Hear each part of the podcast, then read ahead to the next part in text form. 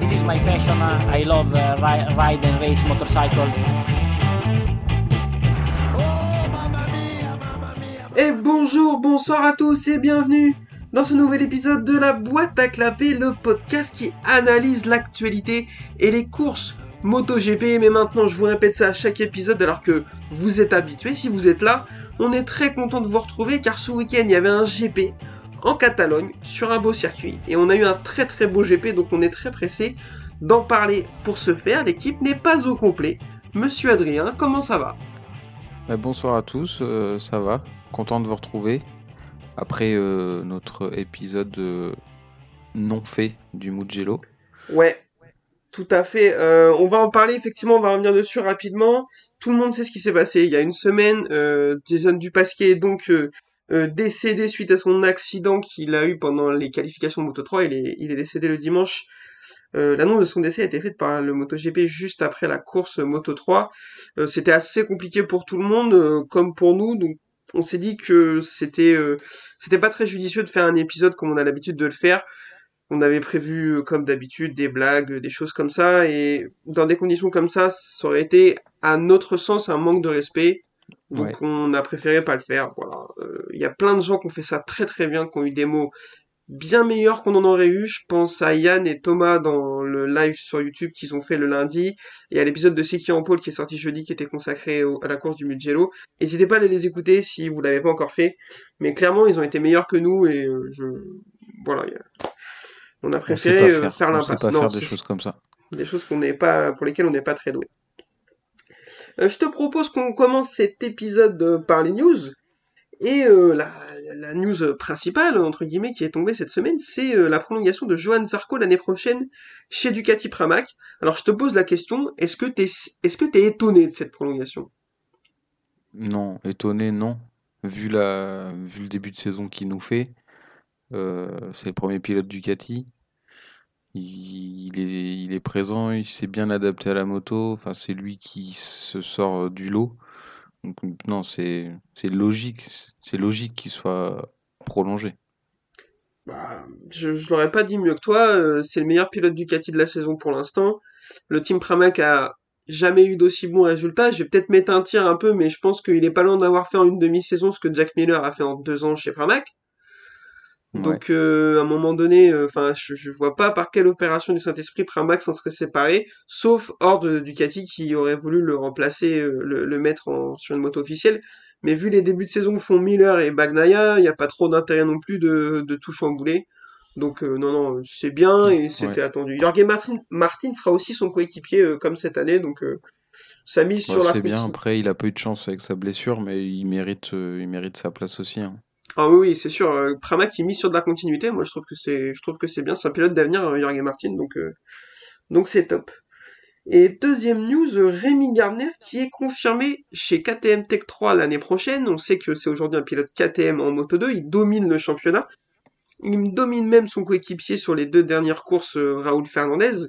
Donc il, est assuré d'avoir une, moto, une moto l'année prochaine chez Tech 3. La question que je te pose, enfin, je te pose deux questions même.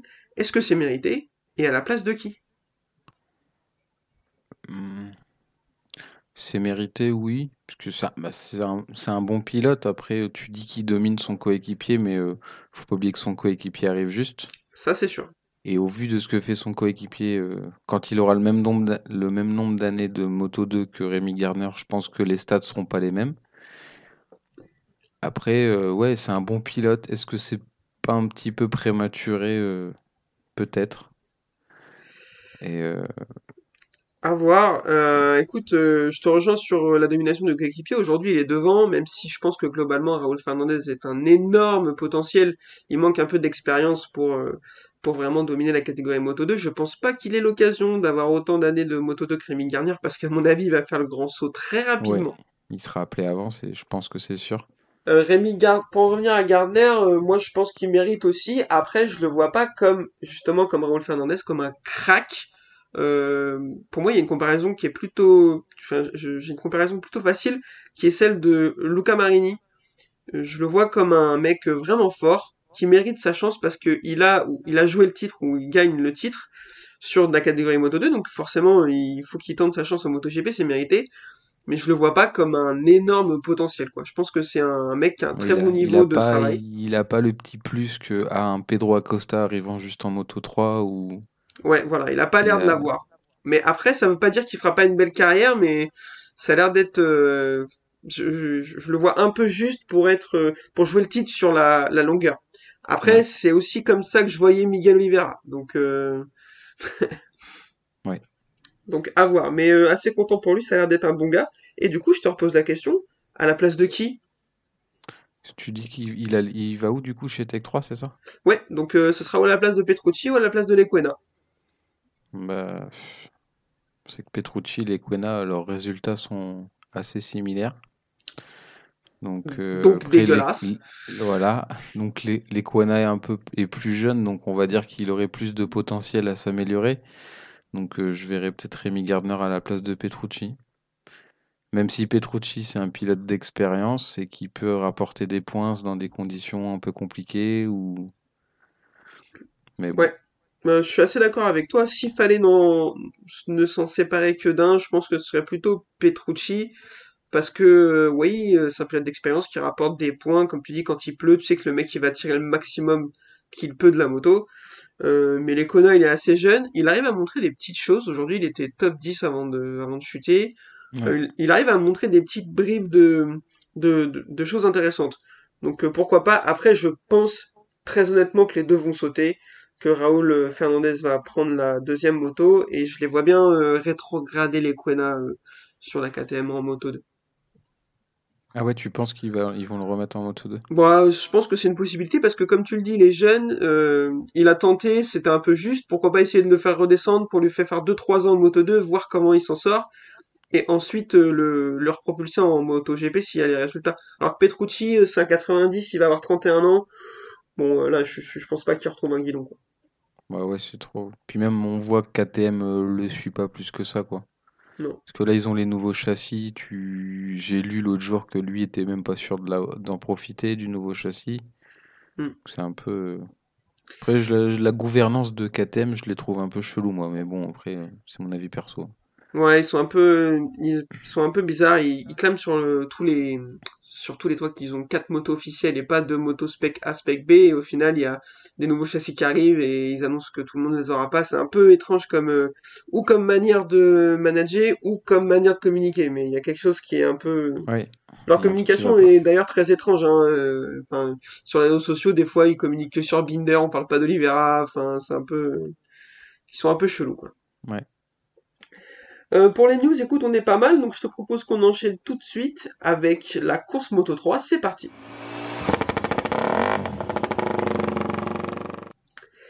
La course Moto 3 sur le circuit de Catalunya. Alors, je vais te poser la question, même si je pense qu'on y a déjà répondu. Qu'est-ce que tu penses de ce circuit? J'aime beaucoup. C'est c'est mon circuit espagnol préféré. C'est celui que je préfère de la saison. D'accord. C'est c'est un tracé rapide. Enfin, il y a, il y a un peu de tout. Et euh, ouais, non, il est chouette. Euh, ben pareil, c'est mon circuit espagnol préféré. En même temps, c'est pas compliqué. Les trois autres, c'est dégueulasse. Euh, Là, il y a une grande ligne droite, mais pas que. euh, c'est pas vraiment un circuit de moteur parce que toute l'autre partie. Alors, je dis ça alors que c'est euh, trois motos de moteur qui sont sur le podium euh, sur cette course en MotoGP, mais c'est pas vraiment un circuit de moteur, je trouve, parce qu'effectivement la ligne droite est grande, mais comme au Qatar, tout le reste, c'est vraiment du châssis avec de la courbe longue, très très assez compliqué à, à négocier. Là où les Ducati sont un peu plus en délicatesse parfois, le virage 5 est incroyable, très impressionnant. Ils viennent poser le coude sur le, le- l'épaule sur le vibreur. Ils ont retravaillé le virage 10 de l'autre côté. Il est vraiment mieux. Euh, le virage 9, euh, moi, je le, c'est un des virages que j'aime beaucoup. Euh, le virage 8, l'espèce de chicane en montant aussi, c'est, au top. Donc, ouais, c'est un, c'est un super circuit. Sur la course Moto 3, pôle de Gabriel Rodrigo. Et on est parti sur une course qui va être très très dispu- disputée, un peu comme Mugello. Euh, chute de Ricardo Rossi, je l'ai pas précisé sur la tour de mise en grille, bah frérot, euh, enfin, fais un effort quand même. euh. Enfin là, t'as juste emmené la moto de l'autre côté, euh, c'est, enfin, c'est pas compliqué. Et ouais, on va voir une course. Alors, un départ sans encombre. Pourquoi? Parce que c'est John McPhee qui va prendre le lead. Et il va imprimer un rythme très très élevé. Et quand ça va vite, ben, ils peuvent pas faire n'importe quoi. Ils peuvent pas se doubler dans tous les sens. Donc euh, le début de la course est assez calme. Acosta partait 25e, donc il va, il va enclencher une remontée, mais il va l'enclencher un peu plus tard que d'habitude. Il va mettre 4-5 tours à, se mettre en route. Et derrière, je ne me rappelle plus à quel tour, mais John, McPhee fait du John McPhee et va enchaîner un high side dans le virage 2, très dangereux avec la moto qui revient sur la piste et qui pousse la chute d'André Mignot et Tatsuki Suzuki. On est d'accord que cette chute, elle a fait flipper un peu. Ouais. Bah surtout euh, sortie du week-end dernier euh, au Mugello. Euh, enfin moi perso, j'ai quand une moto revient en piste, tu sais, tu sais très bien qu'il y a une chance sur deux que ça se finisse pas très bien quoi. Ah ouais, moi je suis là aujourd'hui. Hein. Et là aujourd'hui, avec de la chance, ça s'est passé pas trop mal donc. Ouais, mais ouais, c'est dommage, c'est dommage pour McPhee parce que ben une fois de plus, euh, on sait qu'il est rapide, mais une fois de plus, il fait de la merde quoi. Donc. Euh. Ouais, ouais, bah c'est le problème de McPhee. Euh, Yvan serait là, il nous il nous chanterait les louanges encore de du du pilote gallois, mais ouais, ouais, c'est enfin c'est compliqué pour McPhee. Il va vite, mais il va toujours faire une erreur tout le temps, tout le temps, tout le temps. Et du coup, euh, du coup, c'est trop compliqué. Il peut pas, il peut pas jouer le titre comme ça. Et derrière, euh, ben, par contre, ça va commencer à, les, les esprits vont commencer à s'échauffer un petit peu avec des, beaucoup de bagarres, beaucoup de dépassements, des arrivées en bout de ligne droite à 4, 5, 6 de front, des comportements que moi je trouve très dangereux avec des pilotes qui balayent énormément sur la piste, des changements de ligne euh, un peu hasardeux. Moi je trouve ça c'est vraiment limite. Moi, ça me fait, ça me fait peur, surtout comme tu dis après ce qui s'est passé le week-end dernier. On aimerait bien des courses. Euh... c'est un peu compliqué. Euh, j'ai vu, je sais plus qui sur Twitter, un journaliste MotoGP qui disait est-ce que cette course était plus terrifiante que cool ou plus cool que terrifiante? Je ne sais pas. Ah, c'était un peu des deux. Ça dépendait des tours en fait. Et euh, derrière, euh, bah, du coup, on voit une grosse bagarre avec plus de 10 pilotes. Et il va se passer un truc étrange dans, alors étrange même si on s'y attendait, dans le dernier virage de l'avant-dernier tour, où là, ben, personne ne veut rentrer en tête dans la ligne droite, donc euh, ça s'attend, ça se regarde, ça, ça, fume une clope, ça boit un café, non, vas-y, je t'en prie, non, non, je n'en ferai rien, toi d'abord. Euh, ça, c'est pareil, c'est un peu dangereux quand même, on est d'accord. Hein. Ouais, ouais bah, moi c'est pareil, j'ai trouvé ça hyper dangereux. Bon, après, on sait que la Moto 3, euh, quand il y a de la ligne droite, bah, c'est au jeu de l'aspiration, hein, c'est celui qui aura la meilleure aspi. Mais là, enfin, je sais pas ce qui. De toute façon, il n'y a rien à faire au niveau de la direction de course, mais euh, à part des sanctions, mais bon, ils vont passer leur week-end à se faire sanctionner à force. Mais ouais, c'était dangereux là. Tu vois, euh, je sais plus qui c'est que tu vois, si c'est Rodrigo ou Alcoba là, se retourner euh, dans l'avant-dernier virage à surveiller qui passera devant pour pouvoir prendre l'aspiration. Sauf que derrière, ça a remonté fort. ils se sont retrouvés en paquet de, je sais plus combien ils étaient, une dizaine. Ils étaient 10. Donc ouais, c'est dangereux. Les courses sont toujours spectaculaires, mais là, il y a des fois, euh, je trouve ça un peu limite. Ouais, ouais, bah, t'as, t'as, vraiment très bien résumé la chose.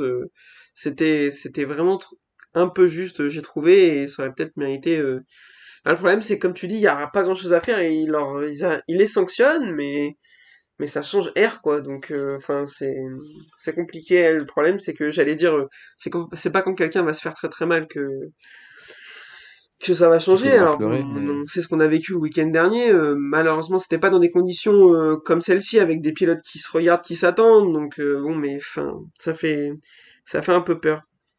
Et du coup, grosse bagarre dans le dernier, tour, et on va finir avec une victoire de Sergio Garcia devant Jérémy Alcoba et Denis Onchou qui va faire vraiment kiffer en larmes dans le parc fermé podium et sur le podium.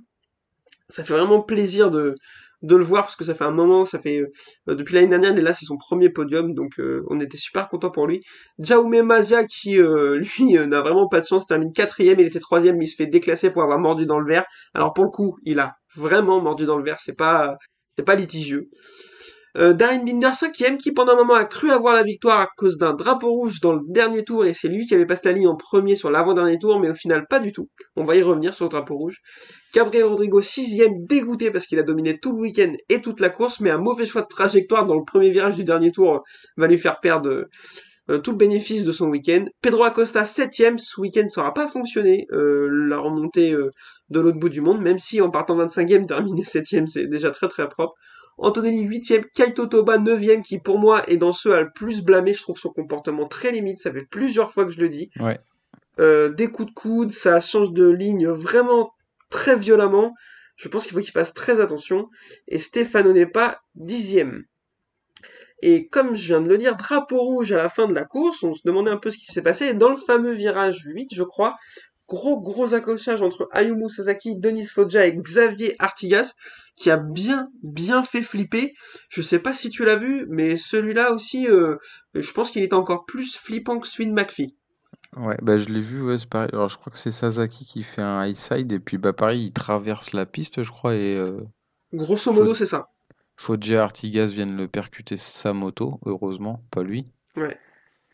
Mais euh, ouais, et du coup, j'ai pas su après, parce que je crois que Sasaki était conscient, mais était pas trop en forme. Alors je sais pas, euh, je sais pas où il en était. Alors là, il est 18h20, euh, on est dimanche soir, et les infos qu'on a, c'est qu'il a un traumatisme crânien, mais il est conscient, donc il était en, en transfert vers l'hôpital le plus proche pour passer des examens complémentaires. Mais c'était ce qu'on avait. Les deux autres, eux, étaient plutôt en bon état, puisqu'ils sont rentrés en mototaxi. Ouais, donc ça, oui, c'est vrai que c'est, je sais plus qui les a pris en taxi, mais Oh, ça, c'est une très bonne question, je ne pourrais pas y répondre. Euh, et pour finir sur la catégorie moto 3, Lorenzo Felon termine 16ème. Vous pourriez vous dire que c'est un bon résultat, mais ils finissent qu'à 18. Voilà. Alors, je suis vraiment une ordure parce que il fait, je pense, un de ses meilleurs week-ends euh, du championnat. ouais, bah, de toute façon, il pouvait pas faire pire. hein. Pff, oh là là. Mais, euh, Mais, euh, non, mais c'est bien, il se révèle un petit peu. Et voilà, tout à fait, il se montre. Euh, il n'est pas passé loin d'a- d'agripper la Q2 directement samedi. Euh, là, alors au Mugello, il fait une belle course aussi. Il était à se battre sur- avec les premiers du, du deuxième groupe. Donc là, ça commence à venir petit à petit. Donc c'est bien. On fait des blagues, on n'est pas très sympa, mais on n'a rien d'autre, envie d'autre que que de le voir, que de le voir en- se montrer, réussir des beaux résultats. Donc euh, non, non, non, il faut euh, continuer ainsi. Yvon Srelen nous dirait oui, vous êtes dur, il est jeune, euh, et il aurait pas tort. mais il y en a d'autres qui sont aussi jeunes que lui. Euh, j'ai pas le classement sous les yeux, mais bon, de toute façon, vu l'avance qu'avait euh, Pedro Acosta, euh, je, pouvait rien se passer de, de bien dramatique. il est toujours en tête du championnat, vous inquiétez pas. Euh, Pedro Acosta est premier à 120 points, Sergio Garcia est deuxième à 81 points et Jaume Mazia est troisième avec 72 points. Beau gosse, euh, ben voilà, c'est tout à fait parfait. Je te propose qu'on enchaîne avec euh, le meilleur moment de ton week-end, à n'en pas douter, la La course, Formule 1. Ah non, la sieste. C'est parti. Alors, la course moto de Paul de Gardner qui gagne devant Raoul Fernandez. La Voilà, moto GP, allez, la moto GP. c'était encore un enfer cette course moto 2. Alors, je suis un peu dur, il faut l'avouer, parce que le week-end dernier au Mugello, la course était vraiment très cool, même si elle se passait dans des conditions vraiment très compliquées, vu qu'on avait appris le décès de Jason Pasquier 20 minutes avant le départ. Donc moi, je sais pas vous, mais j'ai pas pu en profiter. Et cette course, euh, c'était pas la folie, mais il y a quand même eu une petite bagarre sur les cinq derniers tours entre les deux pilotes KTM. De toute façon, on a l'impression qu'il y a que eux qui roulent, hein. Depuis Ouais, que, depuis que Sam Lowe a décidé que la moto c'était pas un sport pour lui, qu'il préférait euh, la luge sur euh, Triomphe. Donc euh, ouais, ben ça va être assez soporifique. Garner fait la pole, il part avec Raoul Fernandez, il s'échange un peu la première place. Et à trois tours de la fin, Garner passe. Alors par contre, il passe sur un freinage incroyable. Ouais, j'ai Euh, cru que jamais il tournerait. Ah ouais, moi je me suis dit, en fait, quand je le vois arriver, je me dis en fait, il a lâché les freins parce qu'il vu que ça tournerait pas, donc il a prévu de bah, d'écarter quoi et de pour pas percuter. Non non non. En fait, euh, il lâche les freins, il coupe complètement la trajectoire et il se jette à la corde et ça tourne. Donc euh, respect, c'était très beau. Troisième place pour Xavier Vieré, donc ça c'est très, c'est pas mal parce que on a, c'est pas un pilote qu'on a l'habitude de voir, euh, au, enfin, qui est toujours bien placé mais pas sur le podium. Marco Bezzecchi, quatrième, là frérot va vraiment falloir se réveiller, sinon les deux quatrièmes tu vas pas les revoir au classement du, au championnat. Augusto Fernandez cinquième, Bobette Snyder sixième qui fait une belle course, Sam Lowe septième, voilà, qui redevient Sam Lowe après avoir euh, fait une fin d'année dernière et un début de saison euh, stratosphérique. Marcel Schrotter 8ème, Som 4 Chantra 9ème qui fait un beau Grand Prix et Joe Roberts 10ème. Euh, voilà, en gros, c'est, enfin, comme je l'ai déjà dit, euh, il s'est pas passé grand chose. euh, C'était vraiment euh, On a eu un accrochage entre Fabio Di Giannantonio et euh, Hector Hector Garzo. Garzo. ouais, tout à fait. C'était un peu chelou. Je, Bah, c'est la faute de Di Giannantonio. Parce que de ce que j'ai vu, en fait, il freine au bout de la ligne droite des stands. Là, il freine au bout. Et en fait, Di Giannantonio lui recoupe devant. Alors que Garzo est déjà bloc sur les freins. Et du coup, bah, il peut rien faire d'autre que le harponner. Et du coup, bah, ils s'en vont euh, tous les deux dans le bac. Mais personne s'est fait malheureusement. Ouais, ouais, il avait l'air. euh, je- je. Là, je pense que ton analyse est la bonne, effectivement. Euh, Hector Garzo pouvait rien faire d'autre, il était déjà, déjà à fond en train de freiner. euh, c'est pour le coup, Di Di Giannantonio est bien en tort, effectivement. C'est sa deuxième grosse chute du week-end en plus. Donc c'est un peu Ouais, dommage. Parce il qu'il a pris un- revenait, il revenait pas trop mal en forme. Ouais, il a pris un énorme high side euh, samedi ou vendredi, je sais plus. hein. Donc euh, ouais, c'est dommage. Euh, pour finir avec la moto 2, j'en mets une, à petit, un- une petite à Ayogura qui chute alors qu'il était 7 ou 8ème. On a passé l'année dernière à le terminer parce que euh, il faisait tout ce qu'il pouvait pour pas gagner le titre Moto 3. On s'est dit il va monter en Moto 2, ça va être dramatique. Et ben euh, il fait une saison qui est loin d'être moche, souvent dans le top 10, essayer de gratter des top 5. Donc euh, voilà, euh, un pilote japonais, euh, donc j'ai, on, va suivre ça de près, on espère qu'il va réussir à, à concrétiser. Hein, parce que nous on taille, on taille, mais quand on nous fait fermer notre bouche, on le dit aussi. C'est Mais pas important. toujours. Non, pas toujours, sauf quand c'est un Espargaro. En parlant d'Espargaro, je te propose qu'on passe à la vraie course, à ce Attends, pourquoi si- tu on veux qu'on attend. fasse un petit point classement en moto 2? Ah, vas-y, bien joué, je l'ai pas. Vas-y, Donc vas-y. on a Rémi Gardner en première position avec 139 points, Raoul Fernandez avec 128 points, Marco Benzecchi avec 101 points. Donc euh, faut pas qu'il, comme tu disais, faut pas qu'il les laisse partir de trop. Ouais, Sam Loves quatrième avec 75 points et comme on vient d'en parler, Ayogura est neuvième avec 39 points. ouais, mais je trouve que c'est plutôt honnête. Pour un... Parce que surtout que là, avec la chute, euh, c'est un peu dommage. Il, il perd, euh, il perd 7-8 points encore. Donc, euh, non, c'est son début de saison, il est plutôt, plutôt pas mal. Si on exclut le stratosphérique Raúl Fernandez, euh, je pense que c'est le meilleur rookie. Si t'as tout le classement sous les yeux, il est devant Arbolino et Arenas. Arbolino est 13e et tu m'as dit qui Arenas qui doit être très loin. Arenas est 21e avec 10, avec 10 points. Voilà, donc euh, sorti de, de, de Raúl Fernandez, euh, il fait, c'est un des meilleurs rookies, donc, donc vraiment belle saison de Ayogura. C'est ok pour toi? On peut enchaîner sur, euh, sur la vraie course, celle qui nous fait patienter tout le, tout le dimanche après-midi? C'est ça. Allez, c'est parti pour la MotoGP.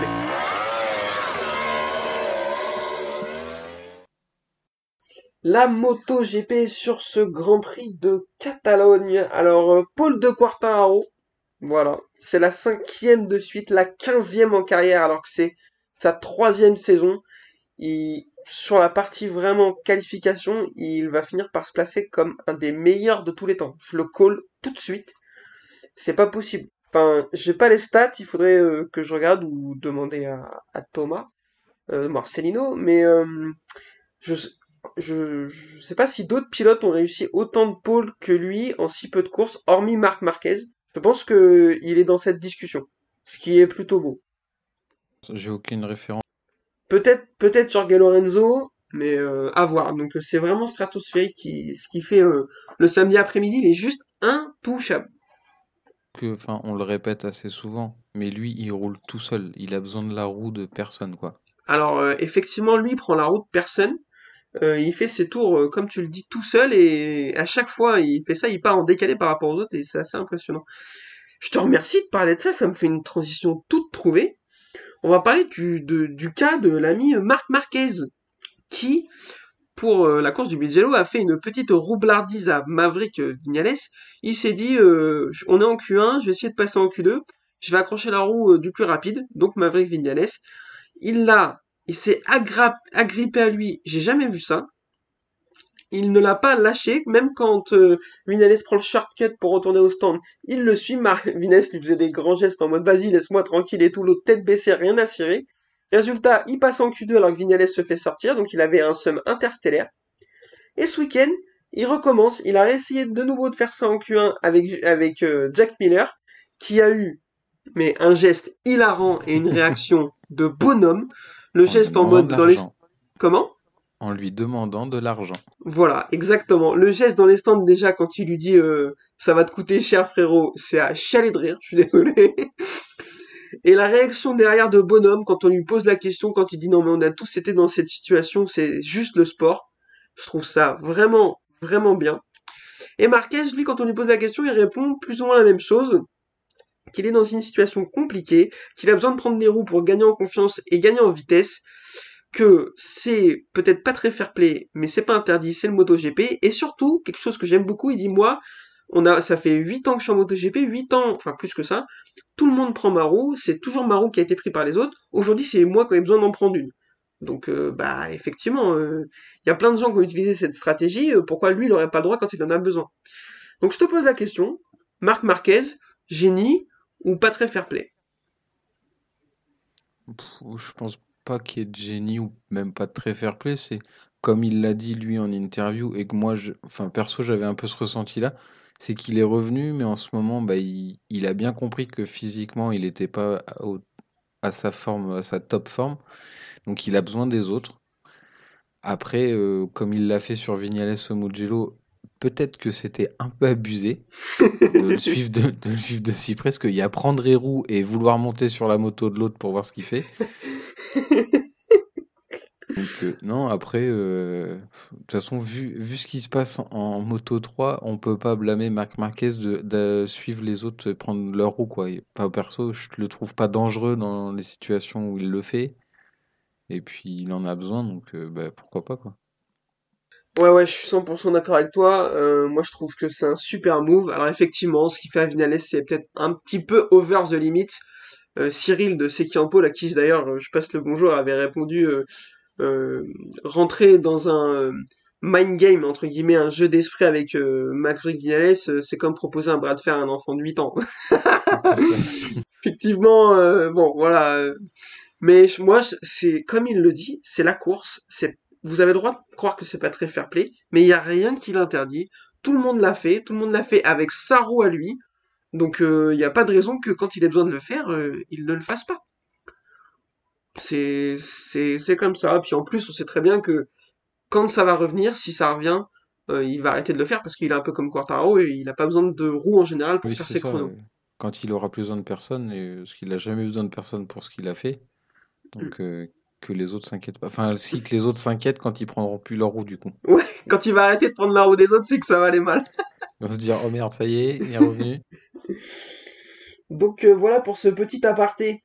Euh, début de course, du coup, j'ai comme je l'ai dit, pole de Fabio, euh, Johan Zarco troisième et Jack Miller deuxième. Et là, vous vous dites, deux Ducati qui partent derrière une Yamaha, forcément euh, all shot. Que nenni, parce que les ingénieurs de chez Yamaha, ils vous ont pas attendu. Ils ont installé depuis deux Grands Prix le all shot device sur la Yamaha de Fabio.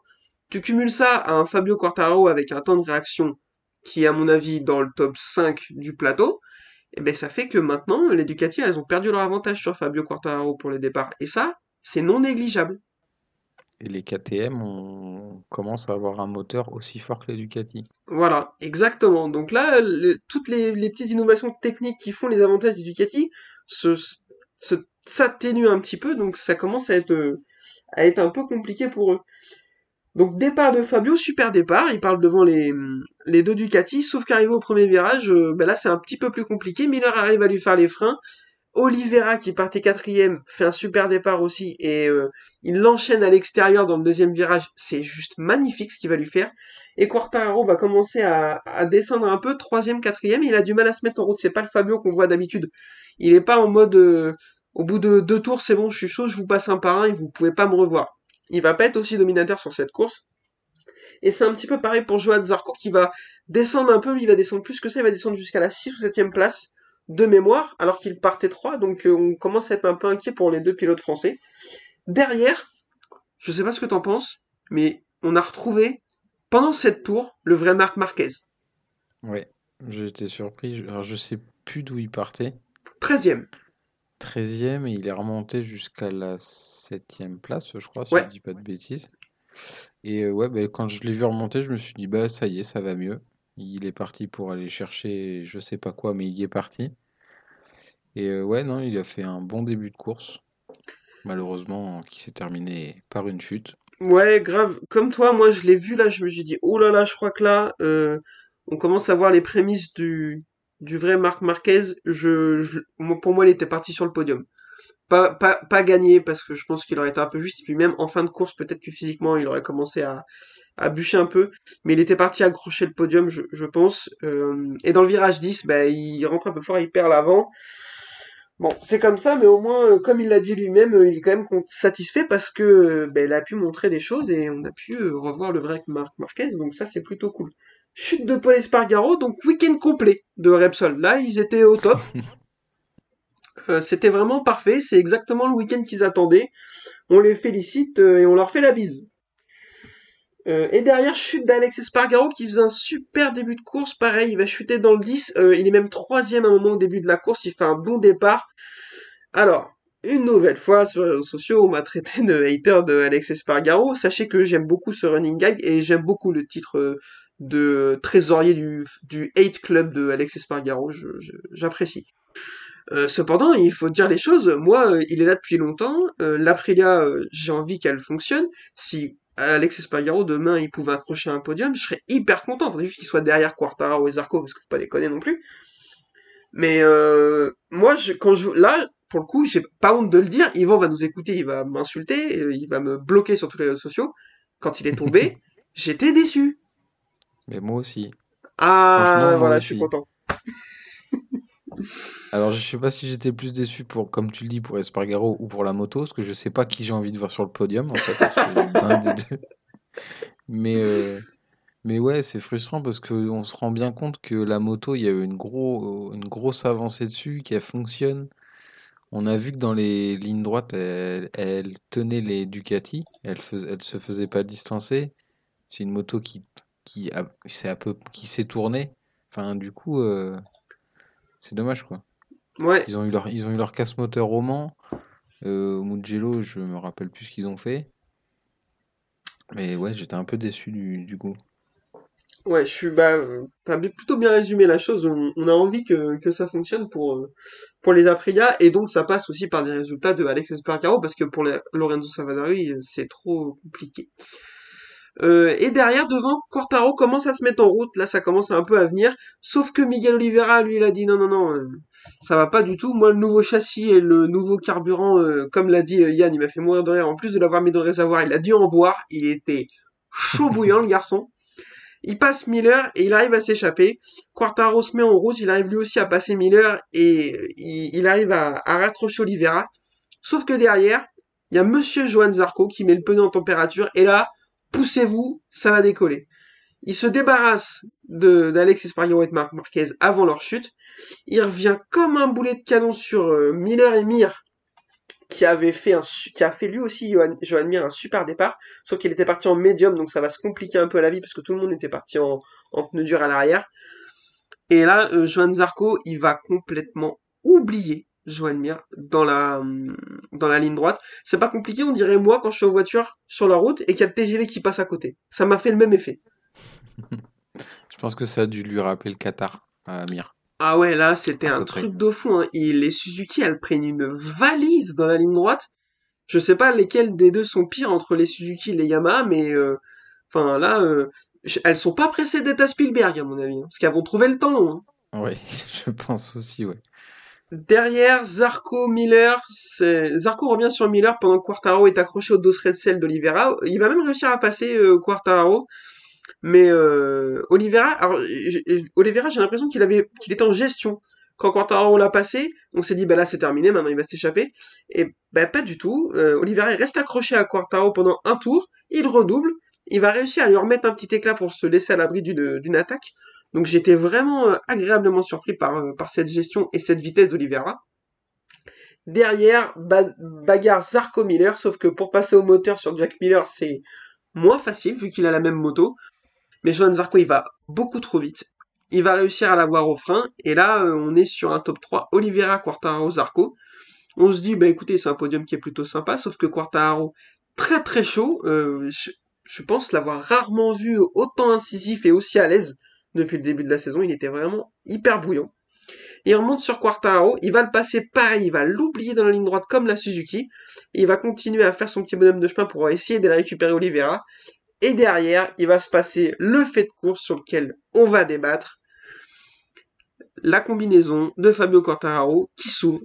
Alors, déjà, je ne sais pas si elle s'est ouverte ou si c'est lui qui l'a ouvert. Je ne sais pas si tu as l'information.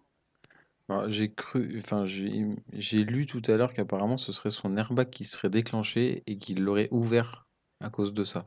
D'accord. Alors moi, suis absolument pas sûr de cette info. Alors, j'ai pas vu ça, moi. Je, je, je sais pas si c'est. Euh, alors, je saurais pas vous dire à cette heure-ci, euh, l'info est pas sortie ou alors on l'a raté. Je sais pas si c'est son airbag qui s'est déclenché et qui l'a obligé à ouvrir sa combinaison. Est-ce que c'est sa fermeture éclair qui a eu un problème? Est-ce qu'elle était mal mise? J'en sais rien. En tout cas, pour les 4, 3 ou 4 derniers tours, il est euh, complètement combinaison ouverte, dézippé. Il a son, sa protection pectorale qui jette par terre dans le virage, à la sortie du virage 4. Et il va, il va... Première erreur. Voilà, c'est ça, première erreur, on va en reparler. Et il va finir les quatre derniers tours comme ça, complètement ouvert, euh, à la bagarre avec Jack Miller en plus, parce que Jack Miller, lui, il voit ça, euh, il se dit, ah, bah écoute, euh, je vais le grind, moi, le français. Et euh, il se laisse pas faire du tout, Fabio Quartaro. Il va se rater au frein à la fin du premier virage, et il va être obligé de couper tout droit, ce qui va lui, lui, qui va lui valoir 3 secondes de pénalité à la fin de la course. Je te pose la question, bah, je, je te pose aucune question.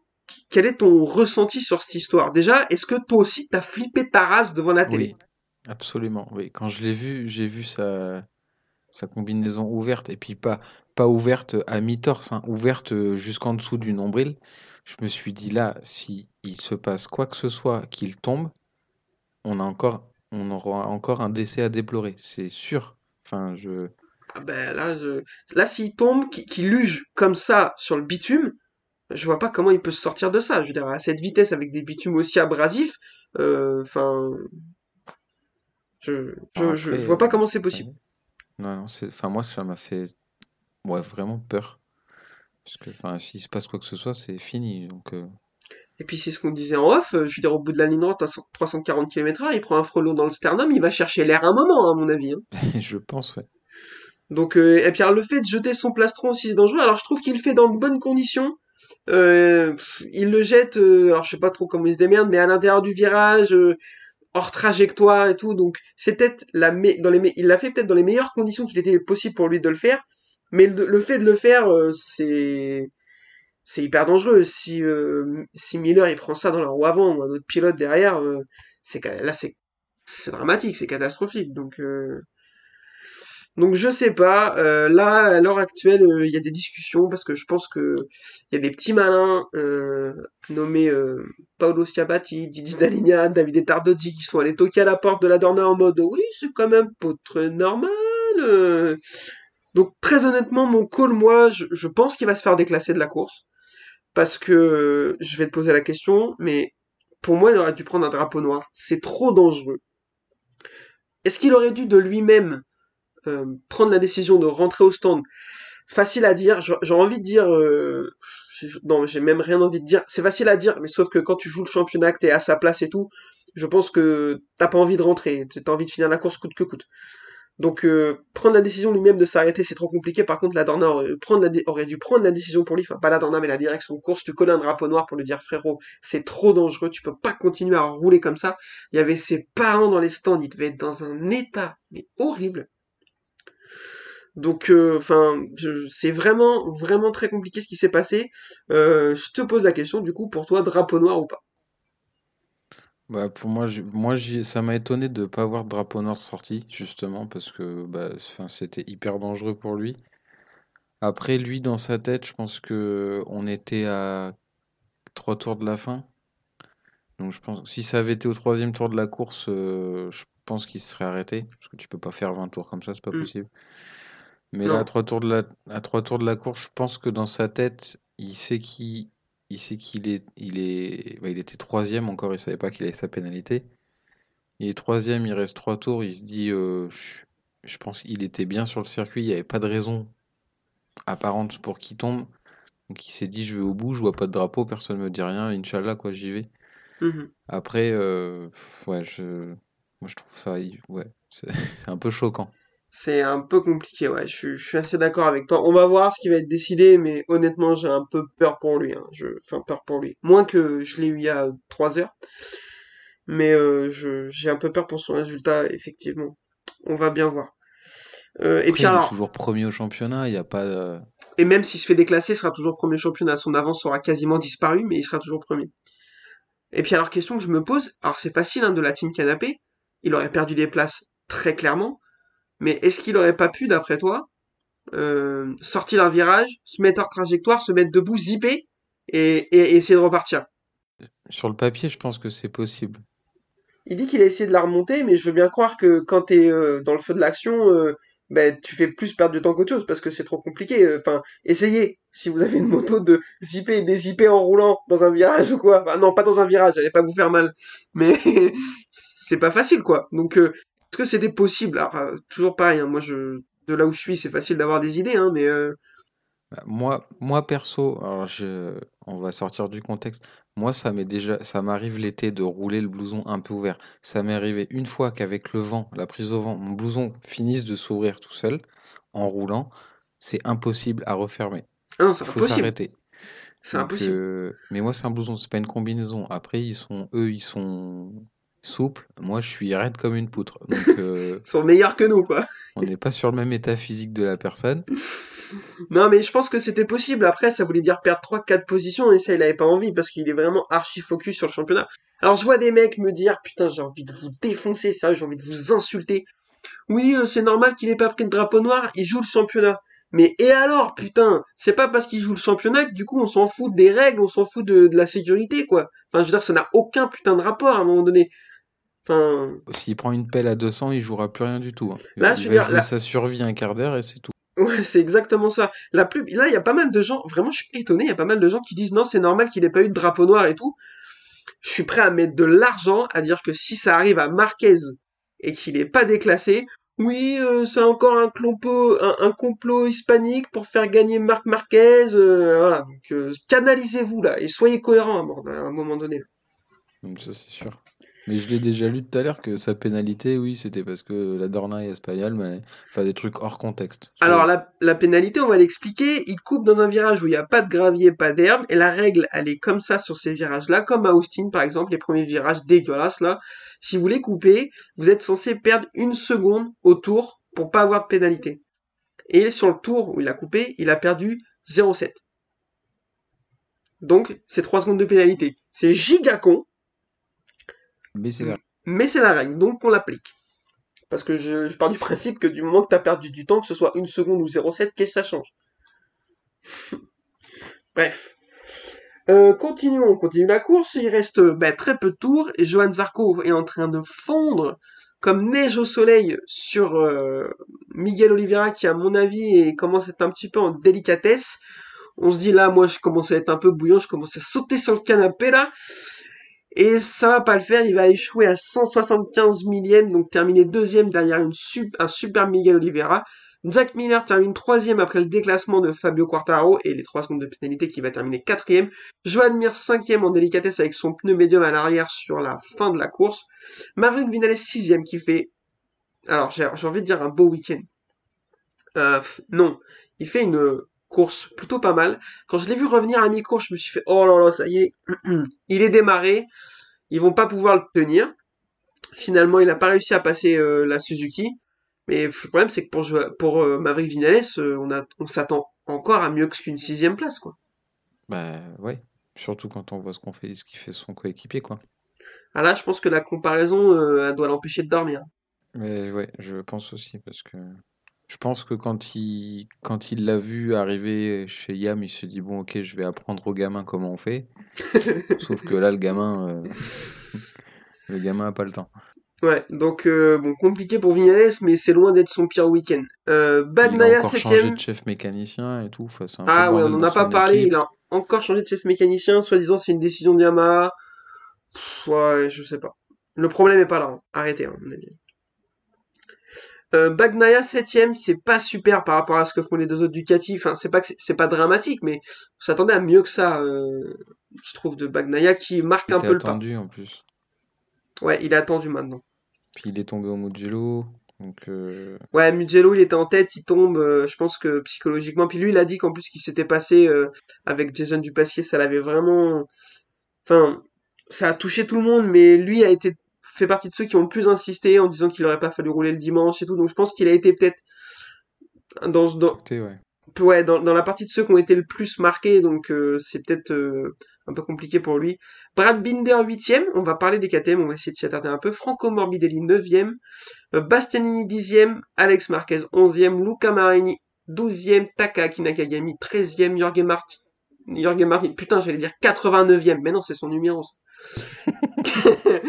ça. 14e qui chute lui aussi euh, pendant le tour de mise en grille. Putain, mais qu'est-ce qui vous arrive, sérieux? Lorenzo Savadori 15e, et alors je l'ai pas dit, mais on a une chute aussi de Lequena, de Rossi et de Danilo Petrucci. Est-on étonné de toutes ces chutes? Non, parce que c'est ceux qui ont l'habitude de chuter. Tu veux qu'on parle de Rossi ou Non, je ne souhaite pas. Euh, alors si on peut en parler vite fait, euh, c'est dramatique. Euh, là maintenant, il faut prendre la décision. Il faut, il faut l'acter. Il ne faut pas revenir, Monsieur Valentino Rossi. Merci pour les travaux, merci pour le rêve et à bientôt. Voilà. Mais je suis à peu près d'accord. non mais sa décision, elle doit être prise à Assen. Enfin, honnêtement, s'il n'est pas encore décidé après le début de saison qu'il est en train de faire, je peux plus rien pour lui. hein. Après, je sais pas, ouais. Ça, me- ça me coûte de le dire, mais, euh, Ah ben, moi aussi. hein. mais j'aurais, je crois que j'aurais préféré qu'il arrête l'année dernière en se disant, en restant sur le, la petite fin, en se disant, est-ce qu'il aurait pu faire une dernière bonne saison? Mais sauf que là, la dernière bonne saison, il est en train de la faire et c'est pas la bonne saison du tout. Il, il- Alors qu- qu'il ait continué l'année dernière, qu'il ait pris la décision de continuer, je, je comprends pour euh, deux raisons. La première, c'est une année particulière, donc euh, c'était c'était pas un référentiel euh, assez bon pour se rendre compte de son niveau. Et en plus, il avait montré des petites bribes de choses qui étaient intéressantes. À Catalunya l'année dernière, il tombe aussi en fin de course, mais il est très très fort derrière Fabio et tout. Donc euh, bon, il a eu le Covid, il a loupé des courses et tout, donc qui, veuille faire une autre saison pour euh, voir, pourquoi pas. En plus, j'ai écouté l'excellent, je vous invite à aller écouter l'excellent podcast, épisode numéro 46 de C'est en pôle, où nos amis Cyril, Stéphane et Pierre ont invité Michel Turcot et Thomas Morcellino, et Michel Turcot dit que Rossi, alors je sais plus si c'est Michel Turcot, mais en tout cas donc, pendant l'épisode, il y a quelqu'un qui dit que Rossi, lui, aurait toujours préféré euh, faire l'année de trop que l'année de pas assez, que ça arrêtait trop tôt. L'avantage, c'est que bah, c'est bon, c'est fait maintenant. on y est, on est en plein dedans.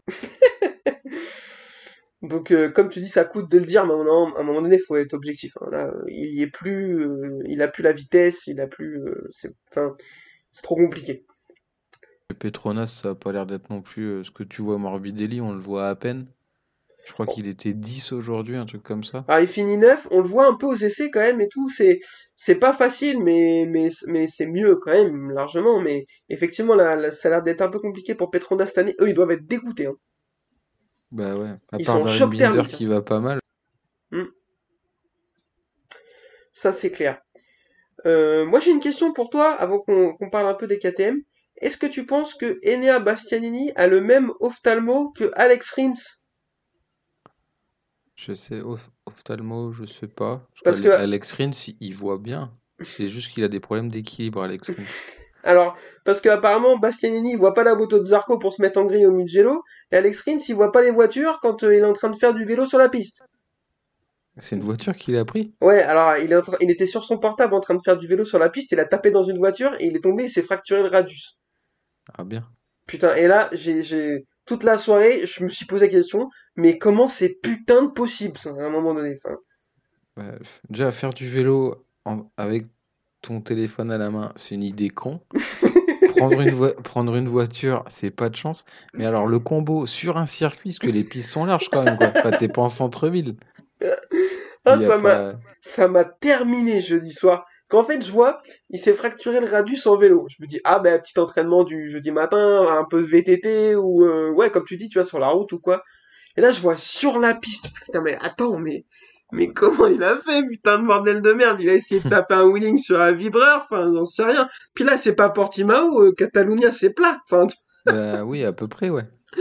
oh, j'étais éclaté, quoi. C'est pas possible. C'est la blessure la plus con de tous les temps. Parce que celle de Marquez avec la baie vitrée, elle compte pas, ça, c'est du mythos. Taper une, vi- taper une voiture, j'avais pas l'info, mais putain, mais tape... comment tu fais pour taper une voiture sur un circuit? Ah, j'adore, putain, c'est incroyable, c'est c'est collector. Des blessures cons, j'en ai entendu dans d'autres sports, mais là, dans, chez nous en MotoGP, c'est, il est, là, il est top 1. Il aura gagné un truc cette année. hein. Ouais, la palme de la malchance. Putain, il enchaîne 4 chutes en course, et là, et même pas il attend la course pour chuter, s'il te plaît. Même pas le temps de mettre son cuir. Oh là là, quel enfer. Enfin, Et c'est une bah, année de merde pour lui, pour le coup. Ouais, pour le coup, c'est vraiment une année de merde. Je pense que chez Suzuki, ils sont un peu vénères. Parce que le gars, il enchaîne 4 chutes en course. T'essaies de trouver des solutions de- pour le remettre dans le truc, tu vois. Tu dis, bon, ok, euh, est-ce qu'on voit un truc sur la moto? Est-ce qu'on essaye de lui parler, de, de, de, de voir avec lui s'il veut pas un coach mental ou, enfin, t'essaies de trouver des choses parce qu'il allait vite quand même. Bah ouais, c'est ça. Là, t'as juste envie de lui mettre une tarte, quoi, à un moment donné. Enfin, le, le mec se piège tout seul. C'est la meilleure façon de dire que t'as pas envie de rouler dimanche, c'est de te faire mal le jeudi, en fait. C'est- incroyable.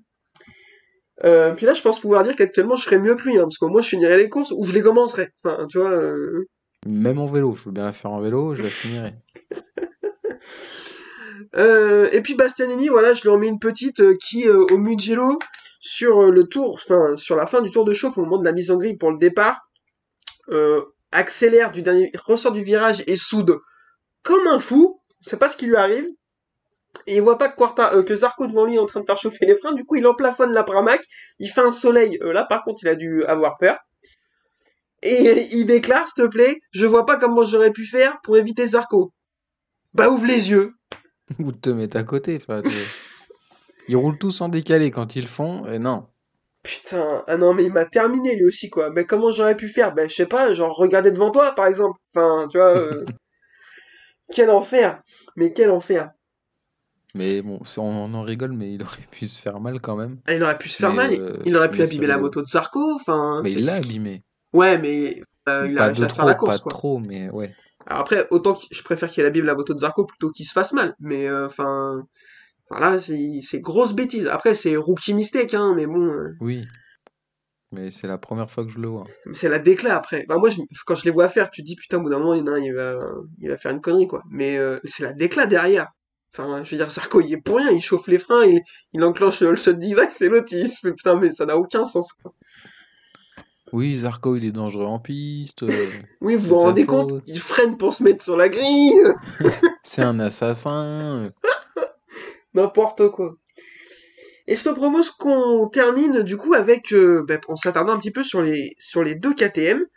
Ils auront changé le châssis avant le Mugello et apparemment ils auront changé le carburant. Et ça a l'air d'être d'une efficacité diabolique dans la mesure où Miguel Oliveira vient d'enchaîner une deuxième place au Mugello et une victoire ce week-end. Brad Binder aussi est très très bien. Je pense pouvoir dire que on est content de voir les KTM de retour à leur niveau de l'année dernière. Ouais. Mais c'est vrai qu'en début de saison, là, les- sur les premiers Grands Prix, on se demande où ils étaient passés. Parce que l'année dernière, ils avaient fait une belle saison déjà. Avec la victoire d'Oliveira et de Binder. Euh, Deux victoires d'Oliveira et une de Binder l'année dernière. Donc en début de saison, bah, ils avaient complètement disparu. Je, je crois même qu'on en avait parlé dans un des podcasts là, du, Ouais. début, de sa- du début. Tout à fait. Et euh, là, ouais, leur retour est plutôt, euh, plutôt sympathique à voir. Même si aujourd'hui, Binder, euh, on n'en a pas parlé, ce qu'on a oublié, mais a failli se foutre par terre en emmenant Vignales. Ouais, puis euh, deux trois fois après, c'est pas la première fois. On sait que Binder c'est un pilote un peu agressif et deux trois fois il a été limite, je trouve. Mais il a été limite. Il a pas été au-dessus de la limite, quoi. Ouais. Enfin, je trouve. Après à voir parce que ouais, des fois il est un peu juste. Mais ouais, non, bon travail de chez KTM. Alors, leur, leur nouveau carbur- carburant, j'ai aucune idée de ce qui aurait pu, ce qu'il peut avoir dedans. Je... Bah t'as déjà lu un Joe Martin? Pareil. Ah, d'accord. Tu sais, euh, ils le mettent dans le. Ça c'est le genre de carburant, tu le mets dans ton 103, tu prends 2,40. hein. Pendant 3 mètres, c'est tout. que ça a l'air plutôt fiable. Ouais, ouais, ouais. Donc, euh, non, non, ça, c'est plutôt. Enfin, moi, je suis vraiment très content de les revoir à ce niveau-là. Ça me faisait plaisir l'année dernière de les voir enfin bien. Moi, c'est une marque. euh, On a, on a envie de voir toutes les marques. On sait que c'est pas possible de voir toutes les marques euh, au top du top, mais on a envie de voir toutes les marques réussir à jouer des choses, à gratter des, des top 5, voire des podiums, quoi. Donc, euh, donc c'est. Enfin, moi, je suis vraiment très content. Voilà pour ce débrief de ce Grand Prix euh, catalan. Et Alors euh, que Honda, eux, par contre, sont Alors. dans la merde. Non mais Honda c'est dramatique. Les deux Repsol par terre et les deux Cecchinello 11 et 13 sur 15. C'est pas mal. Alors Alex Marquez il fait un début de saison catastrophique par rapport au, à la saison qu'il fait l'année dernière, c'est un peu décevant. J'ai cru croire, voir qu'il était un peu blessé, donc euh, pourquoi pas. Nakagami, euh, je sais pas, je- de mémoire je ne sais pas s'il est signé pour l'année prochaine. S'il ne l'est pas, attention. C'est... Ouais. C'est... Ça va lui faire plaisir, mais euh, la théorie japonaise, quoi. Ah L'année oui, der- l'année dernière, il était là. Cette année, on l'a quasiment pas vu. Alors, il fait quelques éclats euh, en essai libre. ouais, ouais, ouais, en, en- en séance de de d'essai, il arrive à gratter, à, à gagner une, enfin, à faire le meilleur temps sur une, une séance, mais c'est tout chez lui qui a fait le meilleur temps du warm-up ce matin, mais mais c'est pas c'est pas suffisant quoi. C'est le dimanche après-midi qu'il faut être chaud. quoi.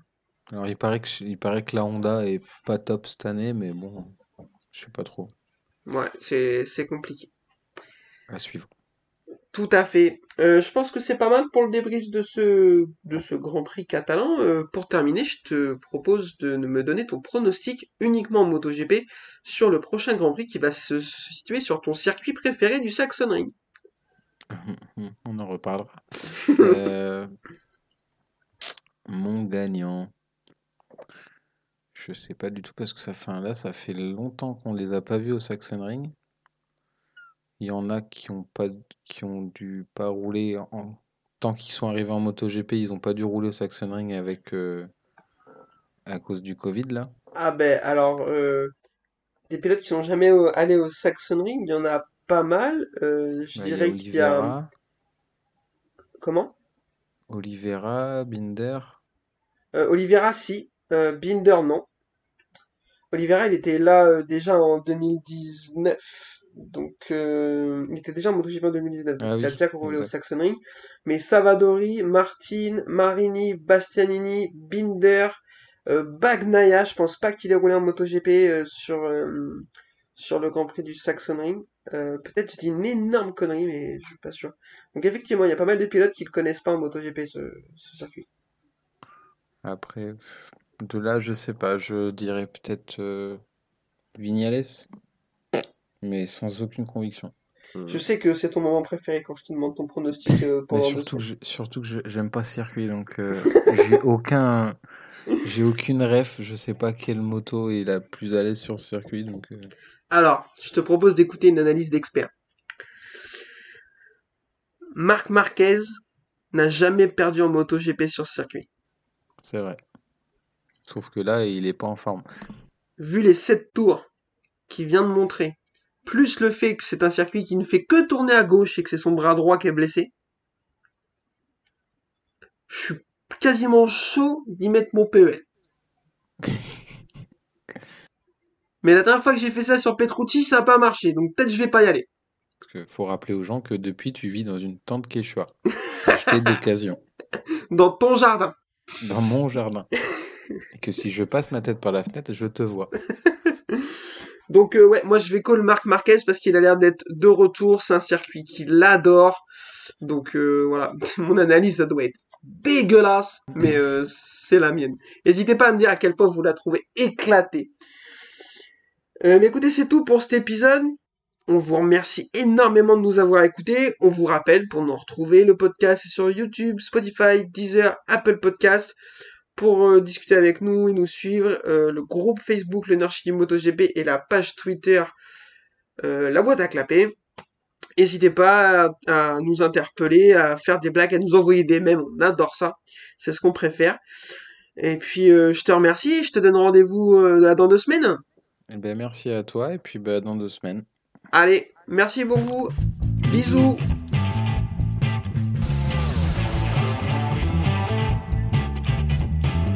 This is my passion. I love uh, ri- ride and race motorcycle.